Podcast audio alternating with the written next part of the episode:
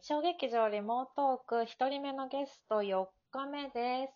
本日もこの方がゲストです。こんにちは、こんばんは、おはようございます。いーちゃんこと真島いちかです。よろしくお願いします。真島いちかちゃんとの最終回でございます。あっという間やな。撮ってる側はあっという間やな。無限に喋れるわ。うん。本当にな。足りないわ。まあこれ、まだ2020年に収録してるんですけど、うんうん、ちなみにね、一応リモートークと歌っておりまして、うんうん、いっちゃんは今どこにいるのそうですかと思って。どこにいると思う？家じゃないの。なんでわかったの？わかるわよ。静かだもん。家です。家、あれでも、あれは？旦那さんは？あ、旦那さんは寝てます。じゅんちゃん。はい。寝てる子なのよ。あ、寝てるのね。そうかそうか。うん。よかったよかった。旦那さん登場とかはしなくていい、ね。そう、もうね、夢の中に行っちゃったから。さよなら。バイバイ。私も今自宅でやってるわけですけど、こういう撮り方ができるぞっていうのがあるので、遠くに住んでる人も、いずれ呼べたらなと思っておいて。そうね。全国の演劇人が出てくれたらいい、ね。そうなの。リモートーク、ぜひ、ご興味ある方は、ご連絡ください。はい。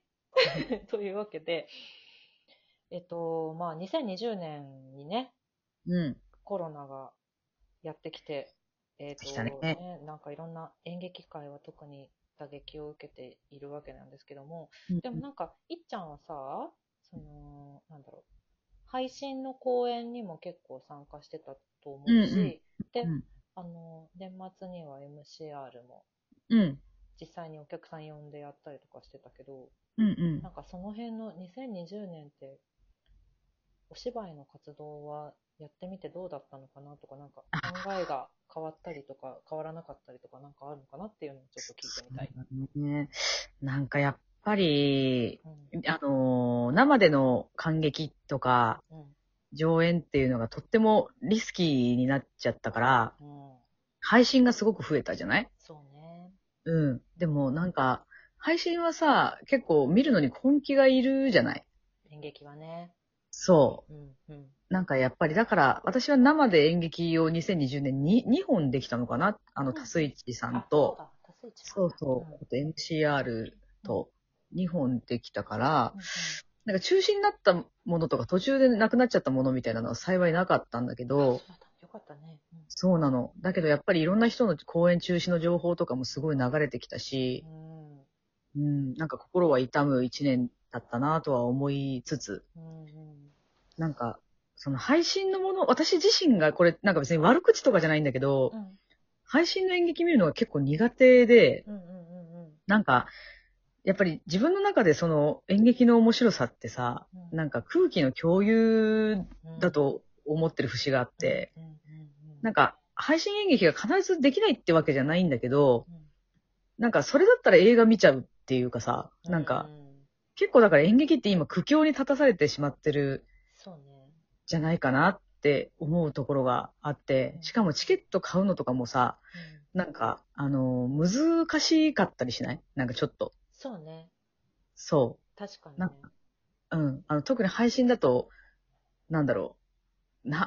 結構、なんか確認しなきゃいけないことが多くて、うんうんなんか今までだったらその劇場に行くんだったら、まあ劇場の場所と時間と料金とだけ最悪確認しとけばさ、うん、当日券でバーって見れたりするけど、うん、そうね。そう。なんかその配信も結構苦境に立たされてるっていうかさ、なんかこの、安全だからといってお客さんが必ず見るわけでもないし、とか思っちゃって、なんかまあ、うん、そう。だからなんか、どうしてもやっぱり舞台でやりたいなって思っちゃったし、舞台で見たいなって思う2020年だったかな。うん、直接劇場で観劇がいいなっていう。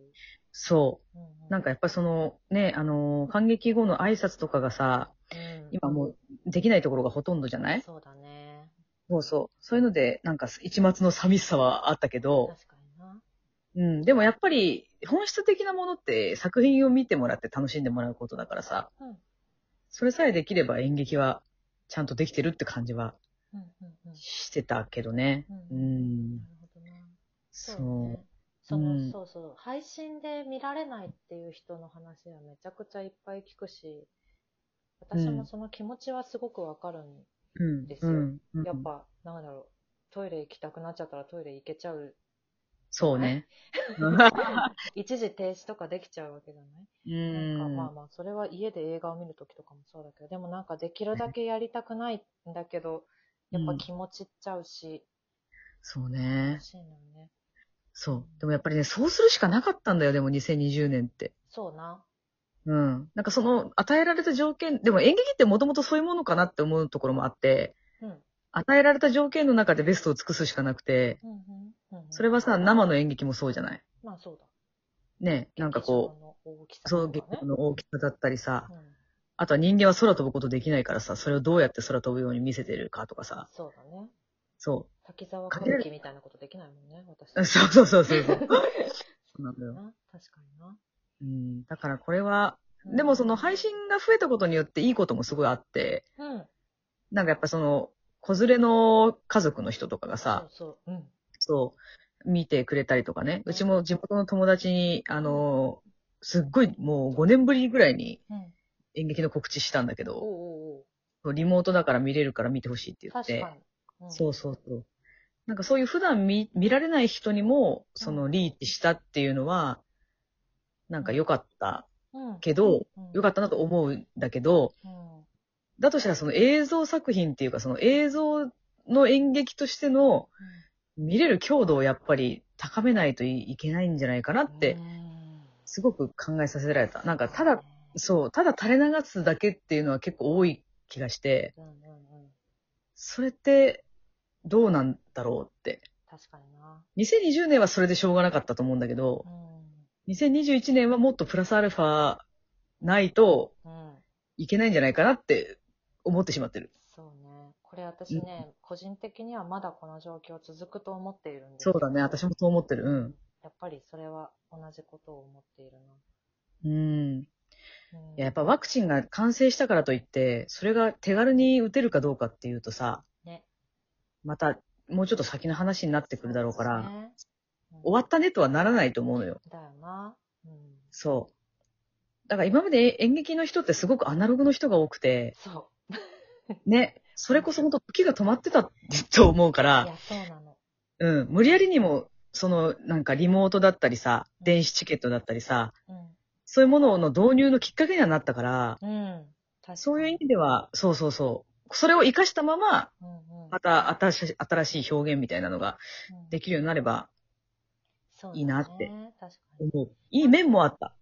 なんか両方といい付き合い方をしていきたいなっていう思いがあるんだよな。絶対生がいいの良さもあるっていうかさ、知ってるじゃない、それを私たちは。それを広めたいじゃない。なんか、でも、それでもどうしても見に来られないっていう人がいるのももちろん分かってるから、遠いとか、ご家族がとかで。そのために配信っていうのも、手段として、もっと精度を上げていけたらいいなって思うよね。そうだね。でもそれって本当、一番それが理想的だけどさ、言うは易しを行うは難しだからさ。そう、難しい。そう、いきなりそんなやついたらとっくにやってると思うんだよ。そうなのよ。本当そうなのよ。そうなのよ。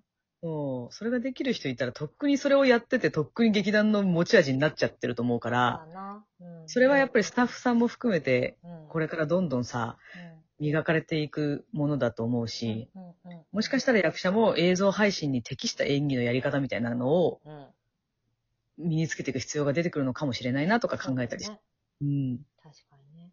そう、なんかさ、お芝居をさ、やってて、その面会ができなくなっちゃったからさ、こういう話をさ、ちょっと聞きたいなと思ってて、いろんな人に。私多分今後の人にも聞くと思うんだけど、みんなどう思ってるのかなっていう話を、こう、お客さんとかにもちょっとずつ知ってもらえたらなと思って聞いてみました。本当だよ。本当にね。本当ね、簡単なことじゃなかった。すごいその、多数決の時とかも、感染対策すごい頑張ってくれて、稽古の段階から、もう床から、壁から、なんか机から、ずっと拭いててくれて、なんか、本当にね、その、例えば新宿とか池袋で一番清潔なんじゃないかって思えるぐらい、で換気もしっかり手洗いうがいもしっかりお互いに気をつけてやってたりとかね、うんうんうん、でそれは多分この公演を乗り切るぞっていうだけだったら頑張れるけど、うん、これが毎回で1年に6回やりますとかだったら、うん、ちょっときついなって正直思っちゃった。私、そうだね、うん、確かに。あと飲みに行けないやん、普通に。行けない。それがね、寂しい。寂しいね。本当にね。やっぱりお客さんと自分もそうだし、うん、共演者と自分も出会いの芸術っていうかさ、なんか演劇って。うんうんうん、なんか出会ってお互いを知って、うん、なんか、お互いの記憶に残る芸術っていうかさ、うんうんうん、だからなんか、その、何も話せず何も相手のこと分からずさようならみたいな感じになりがちだから、うん、今の以前に比べたらそうだね。そうそうそうそう。多少はわかるけど、本当多少しかわからなくて。うん。うん、確かにな。そうなの。見に行けないのは普通に寂しいなって思いました。うん。まあでもそんないっちゃんは冬眠するわけですけど。なんだろう、その、何？でも冬眠後はまた戻ってくる予定、ね。そうですね。そう、ちょっと1年なのか2年なのか、うん、まだ曖昧ですけど、うん、戻ってきたいし、演劇大好きだからやめたくないです。うんうん。うん、全然いっちゃんを求めている団体はいっぱいあると思う。いやいやいや、そうだといいんだけどね。いや、本当にね。そうそう。いやー、ブランカ。パワーアップしたいっちゃんに、いずれまた会える日を。いやまあ、冬眠中も声のお仕事とか、ぜひ募集してますんで。うん、そうだね。ツイッターとかも全然更新する予定だもんね。普通に。そうだよね。なんかあったら気軽に呼んでください。うん。というわけで、小劇場リモートーク第1回目のゲスト、真島いちかちゃんでした。ありがとうございました。